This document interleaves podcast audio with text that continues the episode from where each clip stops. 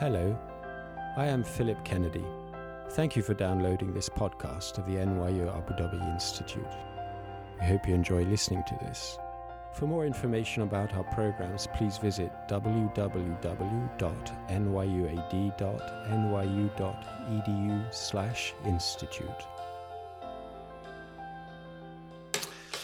Ladies and gentlemen, good evening. My name is Sofiane Bouarouj from the Department of Mathematics at NYU Abu Dhabi, and I am so pleased to be with you tonight to introduce our guest speaker, Francesco Calogero. Calogero is a professor emeritus at, of theoretical physics at University of Roma in Italy. He wrote over 400 scientific papers and four books on theoretical and mathematical physics, mainly on integrable systems. He has also published articles on topics related to science and society, mainly on arms control and disarmament. Calogero served as Secretary General of the Pugwash Conferences on Science and World Affairs between 1989 to 1997. In that capacity, he accepted in 1995 the Nobel Prize awarded to Pugwash and Joseph Rotblat for their efforts to diminish the parts played by nuclear arms in international politics and in the longer run to el eliminate such arms. Here I am quoting the Nobel Foundation. Tonight, Professor Calogero will give us a talk on a world free of nuclear weapons, desirable, feasible. Ladies and gentlemen, please join me in welcoming our speaker, Francesco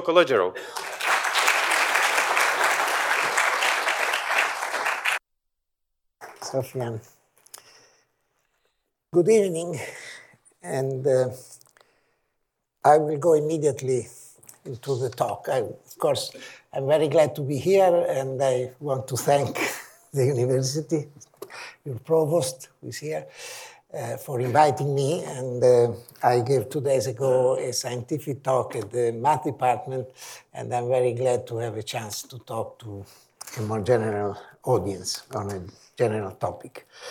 So this is the uh, synopsis of what I will be talking about. Uh, I suppose you read it already, so I immediately go into the matter. And so the first topic I will cover very briefly is the special character of nuclear weaponry, why they're really different. And I just give three indicators. The first is that the yield of uh, nuclear bombs, I mean the so-called A bombs, and especially thermonuclear weapons, the H bomb, the explosions um, are many orders of magnitudes larger than that of conventional explosions. For instance, the largest thermonuclear test explosion, which was detonated on October 30, 1961, in the high, high atmosphere by the Soviet Union, released in a fraction of a second an energy well over 50 megatons. And this means more than the energy released by the explosion of 50 million tons, so 50 billion kilograms of conventional explosives, such as TNT. Perhaps more significant, this was more than 10 times larger than the estimated total of all previous explosions in war throughout history including the two world wars with all their carpet bombings London, Hamburg, Dresden, Tokyo, Hiroshima, Nagasaki. So you see, it's really an, an, an enormous change, what uh, scientists say, order of magnitude, many order of magnitude. The, sec- the second indicator of the particularity, specialty of nuclear weapons is the fact that they've never used in war after they used to obliterate Hiroshima and Nagasaki, 6 and 9 August 1945. Not even when nuclear weapon countries, countries with nuclear weapons, were defeated by a non nuclear weapon opponent, as the United States in Vietnam and Russia in Afghanistan. And the third indicator of the great difference is uh, all countries of the world except a few, and the few are the United States, United Kingdom, Russia, France, China, India, Pakistan, Israel, and North Korea. All the other countries of the world have voluntarily renounced the acquisition of nuclear weaponry by becoming non-nuclear weapon parties to the Non-Proliferation Treaty, and many of these countries also enough to cover more than half of the Earth, including the entire southern hemisphere, becoming party to a nuclear weapon-free zone. And this includes many countries having the technological capability to manufacture nuclear weapons. So these are the three indicators of the great change. Then, second topic, desirability and feasibility of the transition to a nuclear weapon-free world. The desirability is far from obvious. In a world of nation states in which only very few of them possess nuclear weapons, it seems clear that it is preferable for them to keep these capabilities. In a world in which some states have a pariah connotation, possibly for very good reasons, for instance, because of a dismal human rights record, their rulers might feel that the possession of a nuclear weapon capability provides an essential insurance against in external interventions. A country that faces an enemy having a superior conventional forces may feel that the possession of a nuclear capability is an equalizer. A country encircled by several hostile neighbors that, that challenge its very right to exist may feel that the possession of a nuclear weapon capability is the ultimate guarantor of survival. And some thinkers argue that the existence of nuclear weapons, by making war exceedingly destructive, provides an indispensable ingredient to avoid major wars, hence, it is a, a guarantor of peace.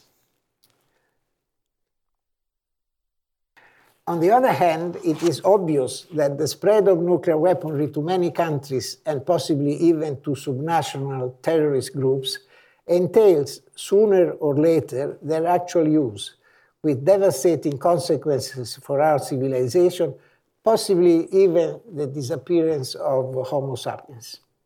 And it is indeed well known from, wild, from worldwide opinion polls, to the extent that these tests are reliable, that the significant majority of inhabitants of this planet favor the total elimination of nuclear weaponry, including significant majorities in most perhaps all the countries now possessing nuclear weapons.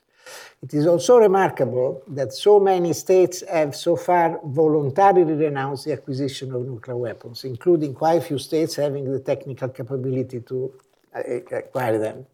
But this regime of nuclear weapon non-proliferation cannot last indefinitely. It is now in danger of crumbling. So I gave you some arguments why many may think that it is desirable to keep nuclear weapons, and some arguments on the other side of the, of the question. The feasibility is, in my opinion, instead rather clear, easy. Nuclear weapons have not been used in war after August 9, 1945 there probably is no person in this room who was an adult at that time.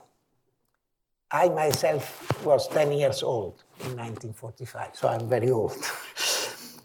the total elimination of chemical weaponry as a usable military instrument has now been essentially achieved by treaty and note that these weapons were used much more often in war than nuclear weapons, and that the verification of the universal respect of their abolition is much more cumbersome than it shall be for nuclear weapons due to the much more extended and pervasive character of chemical rather than nuclear peaceful activities. Moreover, and then I, I repeat this, you know, as a teacher, I believe that sometimes uh, repetita juvant. Moreover, all countries of the world except eight or nine have already voluntarily announced nuclear weapons by having become full parties to the Non-Proliferation Treaty, and in addition, many of them having become full parties to nuclear weapon-free zone, which cover a large part of our planet, including the totality of the southern hemisphere. And these treaties have efficient verification regimes. Now I very briefly mention past activities promoting nuclear disarmament and the transition to a nuclear weapon-free world. And this is, uh, I say it explicitly, a somewhat uh, parochial uh, selection. In fact, I will just mention th three instances. One is a book, which was uh, a, collection of, of uh, articles, a, a book called Verification, Monitoring, Disarmament, which was published in 1989 um, in the United States in English and in 1990 in Russian in uh, Moscow. And this was the first book on a strategically very sensitive topic. Verification was a great bone of contention throughout the uh, Cold War. All chapters of which were co signed by authors on opposite sides of the Iron Curtain. This, of course, became possible after Gorbachev came to power in Russia and the, the, the great change from the Soviet Union to Russia. The second instance is uh, A Nuclear Weapon Free World Desirable Feasible, a book with just the same title as this lecture, again, a, Pugwash monograph, and um, published in 1993. I, I, had a contribution in, in that book. And and then, as already mentioned, the Norwegian Nobel Committee has decided to award, the this is just a quotation, to award the Nobel Peace Prize for 1995 in two equal parts to Joseph Rotblat and to the Pugwash Conferences on Science and World Affairs for their efforts to diminish the part played by nuclear arms in international politics and in the longer run to eliminate such arms. This was the official um, quotation, and this was the, the Nobel uh, ceremony. The man on the right is uh, Joseph Rotblat. Now, the title of this section is The Transition to a Nuclear Weapon Free World from Desirable Utopia to Political Reality. And I say that this transition occurred on one specific day. And this specific day was January 4, 2007, when an op ed appeared in the Wall Street Journal, by the way, a journal not particularly known for being very uh, liberal, I mean, and, and, rather conservative in nature. And uh, it was entitled A World Without Nuclear Weapons. And I interpret it as the coming out in favor of the transition to a nuclear weapon free world by a bipartisan quartet of eminent American statesmen. George Shultz, Bill Perry, Henry Kissinger, Sam Nunn. I just quote the final sentence. It says, We endorse setting the goal of a world free of nuclear weapons and working energetically on the actions required to achieve that goal, beginning with the measures outlined above. The measures are outlined in the body of this uh, paper. Of course, they don't say do it tomorrow, they say they give, but it's a it's a, a, commitment to identify this as, as, a goal and as a desirable goal. And these four people, I mean, the importance of this article is in the four people who signed it, which are uh, Shultz was the Secretary of State from 82 to 89 of uh, Reagan, President Reagan. Perry was the Secretary of Defense from 1994 to 97 of President Clinton. Kissinger was Secretary of State from 73 to 77 with President Nixon, and Nunn is the former chairman for very many years of the United States Senate Armed Services Committee, so the committee of the Senate of the United States in charge of military affairs. Two Republicans, two Democrats. And this bipartisan op-ed is very significant because of its authors, but even more so because of the avalanche of subsequent endorsement all over the world. For instance, in the United States, by the majority of the living Americans having served as secretaries of state, secretaries of defense, and special assistants for international security to the president. And in the rest of the world, by an impressive array of eminent personalities. Too many to be reported. I think the first were a group of uh, British very often it was the, the same pattern was kept, having fair, four people signing, two, so to say, from the left and two from the right. I just quote here uh, the, the one uh, in Italy, uh, that, which was published in the main Italian newspaper, Corriere della Sera, and about one year later, the title was For a World Without uh, Nuclear Weapons. This part is in Italian, but I just read the last sentence. It says, The diffusion of a new way of thinking, of a new shared wisdom, is a fundamental step in this direction to which also Italy must contribute. It is necessary that on these themes, fundamental for the very survival of humankind, in spite of legitimate, indeed necessary political contrapositions, a superior common interest be recognized. Just saying that you know they are in favor of going ahead. Again, the importance is not so much in, in the words, but in the quality of the people, which uh, are indicated here.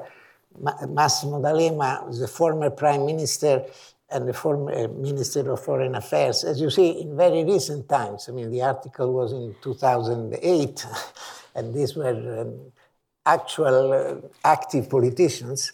Gianfranco Fini, who was a former Minister of Foreign Affairs and was then Chairman of Parliament, in fact, uh, until uh, December 2012, Giorgio La Malfa, former Minister of European, of European Affairs, and Arturo Parisi, former Minister of Defense. And then I signed sort of as a representative of sort of the, you know, um, general society. Again, there were two from center left at the time and two from center right. Over time, the situation of the politician has a little bit changed, but this is, this is the, the, the way it was. Um, the most important, however, of this uh, avalanche of speeches was a speech by President uh, Obama in 5 April 2009 as president, not as former president. And uh, th this part I, I don't uh, read, it's too detailed, but I just read uh, this statement. he said, so today, as I state clearly and with conviction America's commitment to seek the peace and security of a world without nuclear weapons. I am not naive. This goal will not be reached quickly, perhaps not in my lifetime. It will take patience and persistence. But now we too must ignore the voices who tell us that the world cannot change. We have to insist, yes, we can. And maybe some of you, those who are not so young, may remember that uh, Yes, We Can was the slogan of uh, Obama in his first run, successful run for the presidency. And I have a second quote by Obama, which is uh, three years later, in uh, March 26, uh, in, in a university in, in Korea now, 2012, and he said, now, American leadership has been essential to progress in a second area, taking concrete steps towards a world without nuclear weapons. As a party to the Nuclear Non-Proliferation Treaty, this is our obligation, and it's one that I take very seriously. But I believe the United States has a unique responsibility to act. Indeed, we have a moral obligation. I say this as president of the only nation ever to use nuclear weapons. I say it as a commander in chief who knows that our nuclear codes are never far from my side. Most of all, I say it as a father who wants my two young daughters to grow up in a world where everything they know and love can't be instantly wiped out. These are strong words, and uh, behind them there is evidently a very strong commitment and, and conviction all this advocacy is mainly based on four arguments. One, the end of the Cold War. Two, the intrinsic, the intrinsic risk of the existence of nuclear weapons, the actual use of which has been avoided so far due to the responsible caution, due to responsible caution, but also thanks to good luck. And I advise you to read the, book by Eric Schlosser, published three or four, four years ago. It's called Command and Control. I think it is now, they made also a film out of it, which is, I think, available for free on the internet. It's a very, very impressive book and also very easy to read. Very, uh, I mean, it, it, if you begin, you, you won't let it down until you finish it. Third argument, the risk of a breakdown of the worldwide nuclear weapon non-proliferation regime leading to the spread of nuclear weapons to more countries and more probably to their actual use with horrendous consequences. And finally, the need of a common approach to fight, namely to prevent terrorism, including, I would like to emphasize, nuclear terrorism. And I will say a few words about uh, this topic. Uh, nuclear terrorism, the risk of nuclear terrorism, the possibility that a sub-state group acquire the capability to engineer a nuclear explosion. So a few specific points. The explosion of a primitive Hiroshima-type nuclear device in a major city would be a sudden catastrophe comparable, perhaps worse, than any tragic event in human history there exist terrorist groups who would cause such a disaster if they could. A primitive nuclear explosive device could be easily manufactured clandestinely in a target city by a small terrorist commando if they could get hold of a sufficient quantity of weapon grade highly enriched uranium, and possibly also with weapon grade plutonium, although this task is less easy. 100 kilograms of weapon grade highly enriched uranium would be more than enough. As a consequence of the enormous accumulation of weapon grade highly enriched uranium during the Cold War, and in spite of a significant elimination of this material during the last uh, one, two, three decades by downblending it to low enriched uranium, then used in nuclear reactors to produce electrical energy, in spite of this, there still are more than 1 million kilograms of highly enriched uranium around. Most of it in Russia, comparable quantities also in the United States, and smaller quantities, but still significantly larger than 100 kilograms in other countries. This material is, of course, not available for sale and is, in principle, well protected, but not necessarily all of it in real practice, although the situation has improved over the last years or maybe decades, especially in Russia, both due to the improvement of the economic situation there and thanks to outside collaborative interventions, mainly by the United States. I consider still quite imminent the risk that a city be destroyed by a nuclear explosion engineered by a terroristic commando.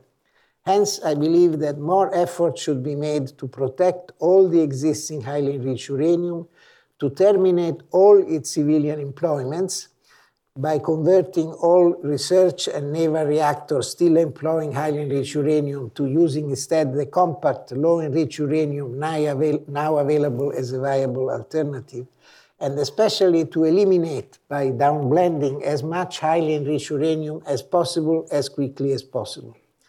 The most important step in this direction would have been an extension hopefully envisaging a faster pace of the highly enriched uranium deal among the United States and Russia, whose implementation has been recently completed after having eliminated 500 tons, so a very large quantity, half a million kilograms of highly enriched uranium over a period of 20 years.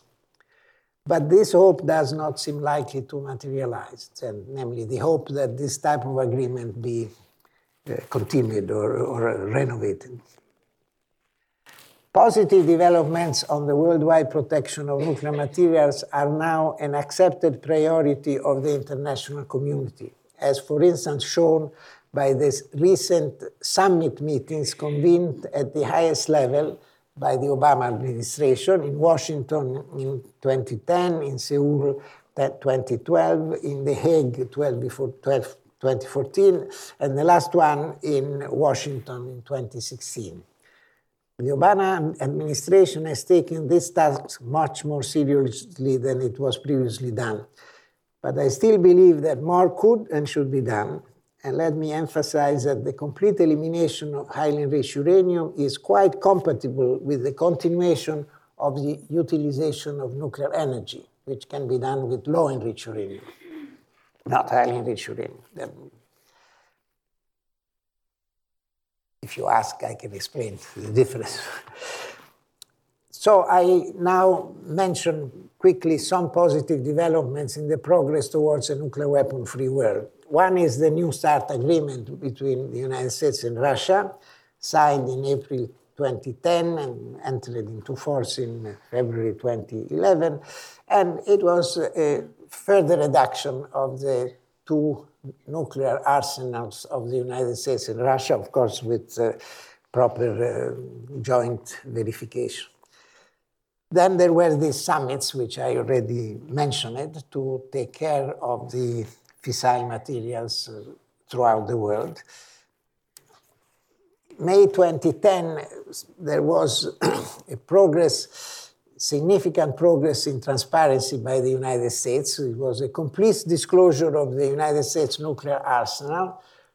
The data was actually known, but this was the, the first time that they were officially made known, and especially of the new nuclear posture review, which uh, restrict, restricted the circumstances of possible employment of nuclear weapons, stating that the fundamental role of nuclear weapons is to deter an attack performed with nuclear weapons.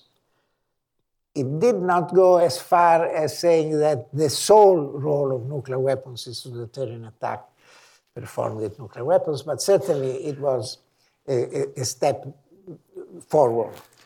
With respect to the previous posture review, which I, however was classified, but it was more or less known what it was doing. May 2010, then the, there was the quinquennial NPT review conference. The Non-Proliferation Treaty envisages every five years a review conference not to change the treaty, but to see what uh, the status of the treaty is. It ended in May 2010 with a unanimous statement. The previous one, in May 2005, had ended in disarray, in my opinion, largely because of the arrogant attitude of the Bush administration, in, in power at the time, while the non-nuclear weapon states were severely urged not to proliferate, no progress in nuclear disarmament by the nuclear weapon state was envisaged. You know, the non-proliferation treaty has this distinction between uh, the countries that are recognized as nuclear weapon countries, which are five, and all the other countries of the world with uh, the commitment by the other countries not to acquire nuclear weapons and the commitment by the five to make progress in uh, nuclear disarmament, but without any fixed uh, deadline. On the contrary, however, the quinquennial NPT uh, review conference of 2015 did not manage to issue an agreed final statement. So, an indication of the deterioration of the situation, the unhappiness of the non nuclear weapon parties of the Non-Proliferation Treaty with the lack of progress towards the elimination of uh, nuclear weapons. I indicate a few recent hopeful developments, uh, but as I say, possibly indicating the wishful thinking of, of myself. One is the improvement of the relations between the United States and Russia, including the prospect of joint development of anti ballistic missile capabilities. This was, however, some time ago. And unfortunately, these issues are open, and the recent crisis with Ukraine and over the war in Syria has seriously damaged the relationship between the United States and Russia. A postponement, postponement by the uh, government in the United Kingdom, the new government, the conservative liberal present government, of the decision to develop a new generation of Trident submarine, which are the British nuclear weapon carriers. But again, it seems that the United Kingdom is actually going ahead with this development. perhaps a new resolve by China in its own interest to push North Korea to abandon their nuclear weapon program, leading to a nuclear weapon free Korean peninsula and the formal end of the Korean conflict. But this issue is quite open. Indeed, North Korea continues to pursue its nuclear weapon development with experimental nuclear explosion of increasing yield and also its development of long range missiles. The Iranian agreement, which I consider an important element of the worldwide nuclear weapons non proliferation regime, strong commitment by several governments worldwide, including key states such as Germany and Japan, and of course of the United Nations, to progress towards a nuclear weapon-free world, but also jeopardized by the Ukrainian crisis and the nuclear weapon developments in North Korea. And then I mentioned the creation of a European leadership leadership network for multilateral nuclear disarmament and non-proliferation, the acronym is ELN, mainly composed of eminent personalities, top politicians, former higher, highest ranking military commanders. The original convener is uh, Lord Desmond Browne, which was a former uh, Minister of Defense, uh, Labour in uh, Great Britain, which is a group of people committed to work towards a nuclear weapon free world. And if you are interested, you can look at uh, their website or our website. Then I mentioned uh, future steps towards a nuclear weapon free world. An essential one, in my opinion, is the reset of relations among the United States and, and Russia, from conflict to partnerships. There was a key formula which was invented by Prime Minister of Sweden many, many years ago, was common security and of course the involvement of China also. Further progress in nuclear disarmament, and this could be bilateral United States-Russia agreements, uh, and the various issues are strategic nuclear weapons, tactical nuclear weapons, the warheads in, instead of delivery vehicles as the uh, focus of the reductions, uh, issue of space, and then the issue of conventional weapons the in, involvement of all the nuclear weapon countries, the other nuclear weapon countries, and uh, eventually, and I will say something more about this, a universal convention with adequate verification, perhaps on the model of the chemical weapon conventions, perhaps backed by additional nuclear weapon free zone, for instance, in the extended Middle East. Then uh, the very notion of what is meant by nuclear weapon free world uh, needs perhaps to be more investigated. You can define it as what is called global zero, so no nuclear weapon exists. But then you can also define it with what I use the word asymptotic, which is a word mathematical term, and that means that you have a situation in which a very long delay uh, infinite time is technologically required for any reconstitution of nuclear arsenals. Because there is the argument that you cannot disinvent nuclear weapons, but you can create a situation in the whole world where it is it would take a very long time to reconstruct nuclear arsenals and a situation where this situation verified internationally. There are possible unilateral or reciprocal steps uh, which would be uh, welcome and necessary. One is ratification by the United States Senate of the Comprehensive Test Ban Treaty and hopefully subsequent entry into force of this treaty. But unfortunately, it's quite unlikely with the Senate dominated by the Republican Party.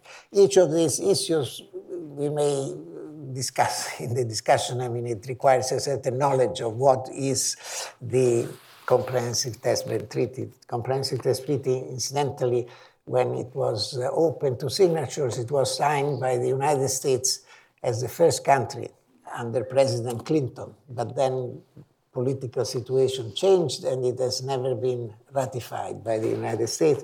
On the other hand, it, the, the, formula is such that unless, unless, a certain number of countries ratified it, one of which is the United States, the treaty does not really enter into, does not enter into force. Another important change would be a nuclear posture change, saying that the sole role of nuclear weapons is to deter an attack with nuclear weapons. In, then the transition to a nuclear weapon free world becomes a logical consequence. Of course, logical consequences not necessarily are then uh, really implemented as consequences. Another important uh, step would be nuclear strategy, the idea of no first use of nuclear weapons, not being used first.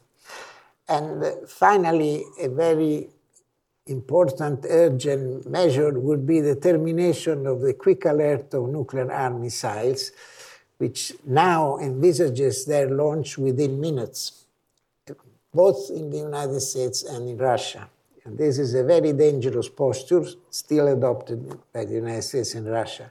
And I have a quote here from Bill Perry, who was Secretary of Defense of the United States from 94 to 97, in which he said, he, wrote and said, I believe that we avoided nuclear catastrophe as much by good luck as by good, good management. And this situation with um, the existence of uh, missiles with nuclear weapons on, on quick alert is now made even more worrisome and dangerous by the development of uh, cyber warfare, the inter possible interference with the command and control by cyber. A positive development is uh, the establishment of a nuclear fuel bank in Kazakhstan on August 27, 2015, two years ago, the government of Kazakhstan signed an agreement with the International Atomic Energy Agency to establish an international low enriched uranium fuel bank in the country. This bank, to be located in this place, in the northeast city of this place, will be owned and managed by the IAEA, the International Atomic Energy Agency, it will give members access to enriched nuclear fuel, low enriched um, um, uranium, in cases of disruption of their own supply, thus removing the need for countries to build their own enrichment facilities, which pose a, a proliferation risk. If a country a, develops the capability to enrich uranium with the purpose of acquiring low enriched uranium for, uh, for their uh, um, peaceful nuclear energy. Then they also have the capability to enrich to high, uh, high to produce highly enriched uranium. It's very easy to extend. Uh, you just have to reprocess the same material a little bit more, and then uh, acquiring highly enriched uranium is means acquiring capability easy capability to produce nuclear explosives. The bank has been inaugurated on August 29, 2017 in Astana, so about three, four weeks, five weeks ago. I, I, happened to be there because it was the last day of the Pugwash conference in, in, in Astana, so there was a ceremony. And then the other development, which uh, I consider positive, is the launching and progress of what is called the Humanitarian Impact of Nuclear Weapons Initiative. It started as an initiative to focus on the humanitarian impact of nuclear weapons. And uh, I have here a description, I will read it. The use of nuclear weapons contradicts basic principles of humanitarian international law, such as the principles of proportionality and the non targeting of civilians. Nuclear weapons are inhuman and out of sync with modern societies that have outlawed other, all other weapons of mass destruction, chemical and biological, as well as weapon systems such as landmines and cluster munitions. For the same reasons, the proponents of this uh, um, humanitarian impact of nuclear weapons initiative argue that nuclear weapons must also be outlawed. 113 states have already adopted the humanitarian pledge launched by Austria after the third of these uh, conferences in December 2014. The pledge points to the legal gap outlined above and in the foreseeable future uh, will most likely lead to multilateral negotiations for a prohibition of nuclear weapons, irrespective of the, view of the view of the nuclear weapon states. This is a paper by uh, Tom Sauer in August of uh, two years ago. And this initiative has, in fact, uh, had a, a very uh, positive development in the sense that, well, I read here remarkably, the humanitarian pledge initiative turned out to be supported by a large number of states, although not by the eight nuclear weapon states. There's eight states which possess nuclear weapons, which are the United States, Russia, United Kingdom, France, and China, members of the Non-Proliferation Treaty as nuclear weapon states. Then three states which are outside the Non-Proliferation Treaty, they never signed it, which are India, Pakistan, and uh, Israel. And then, of course, there is the case of North Korea.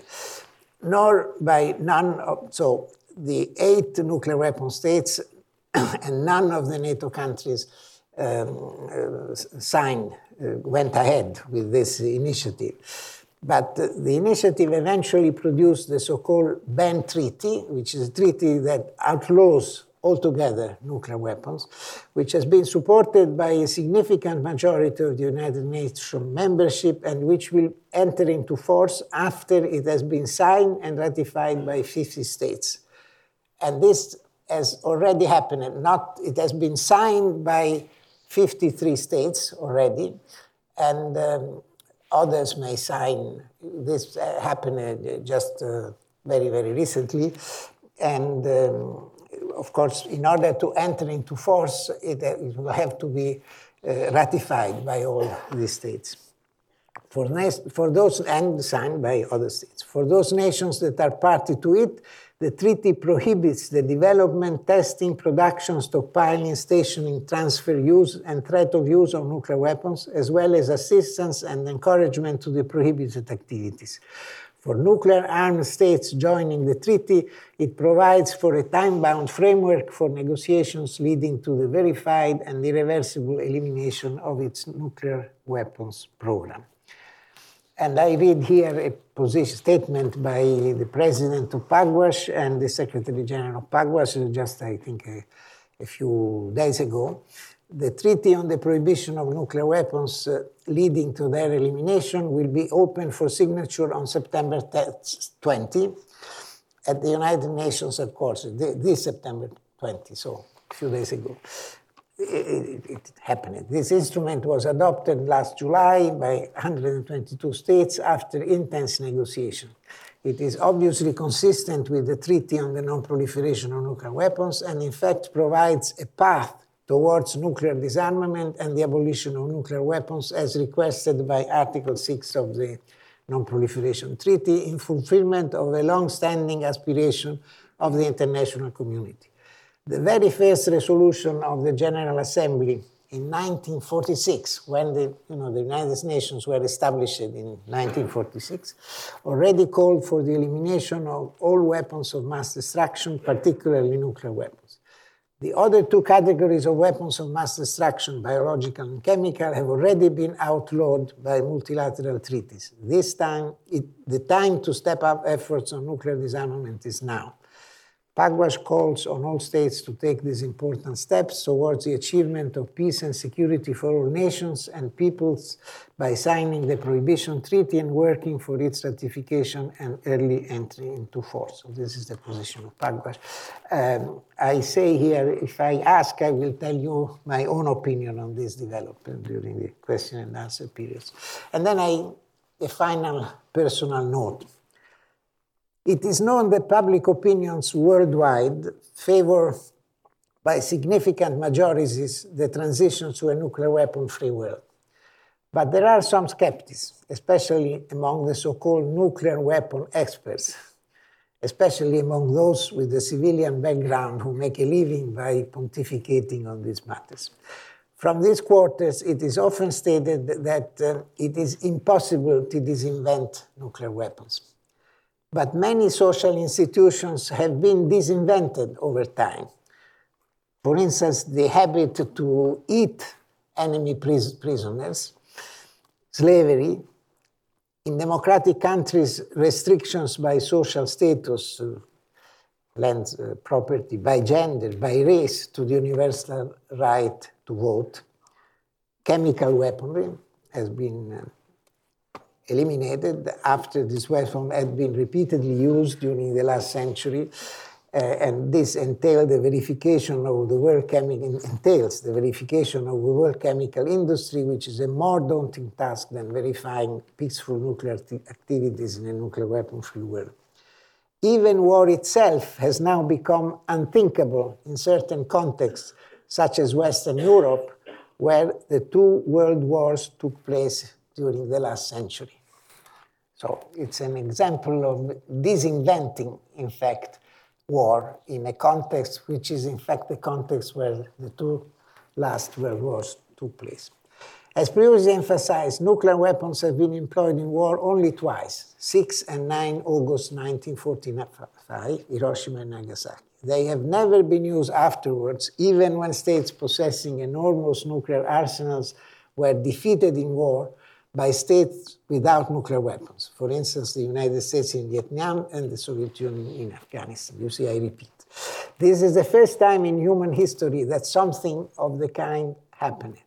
It is an indication then, in some quite significant sense, we already live in a nuclear weapon free world. A world where nuclear weapons are de facto, if not yet de jure, unusable. Were it not so, how to explain the fact that by becoming parties to the NPT and possibly in addition to a nuclear weapon free zone, almost all world states have voluntarily given up the option to acquire a nuclear weapons arsenal, including several states for whom acquiring such a capability would be technologically quite easy. But this consensus is now at risk unless the nuclear weapon countries, and in premise the two bigger ones, United States and Russia, make progress towards a nuclear weapon-free world. This also shows that a political strategic development considered unfeasible can indeed happen. After the Cuban nuclear, nuclear missile crisis that brought the world close to a nuclear catastrophe in autumn 1962, President Kennedy and other world leaders pushed strongly for the establishment of a worldwide nuclear weapon non-proliferation regime. And the non-proliferation treaty then uh, was um, concluded and it entered into force in 1970. But as emphasized by those who opposed the non-proliferation treaty, also in Italy, its success was at that time quite doubtful. Many nuclear weapon pundits predicted that within one, two decades, 20, 30 states would have acquired nuclear weapons. Indeed, in the 1960s, many states had initiated programs aimed at developing nuclear weapons, and several of them were quite opposed to the NPT. And two of the five nuclear weapon states, as defined by the Non-Proliferation Treaty, were also strongly opposed to the NPT the France of de Gaulle and the China of Mao. And there were several, as I said, several other countries were also strongly opposed to it. For instance, Argentina and Brazil, which were beginning a local nuclear weapon arms race. Yet, the Non-Proliferation Treaty turned out to be a great success. More than four decades later, all countries of the world are full parties except for three or four. India, Pakistan, and Israel, who never signed it and acquired nuclear weapons, and North Korea, who became a party but then opted out. But this large consensus is at risk. The relatively recent, quite significant surge of pronouncement by political leaders worldwide that I mentioned in favor of a transition to a nuclear weapon free world brings to mind the famous dictum attributed to Victor Hugo Nothing can stop an idea whose time has come. This is why I am confident that such, such a transition is in theory. Obama said in Prague that this goal perhaps will not be reached in his lifetime. I am much older than he is, yet I entertain the hope that it might perhaps be achieved in my lifetime. But perhaps only after some catastrophic nuclear explosion accidental or engineered by terrorists, or possibly even in a warlike context. and after the widespread revulsion against nuclear weaponry caused in worldwide public opinions by such a major, major tragedy.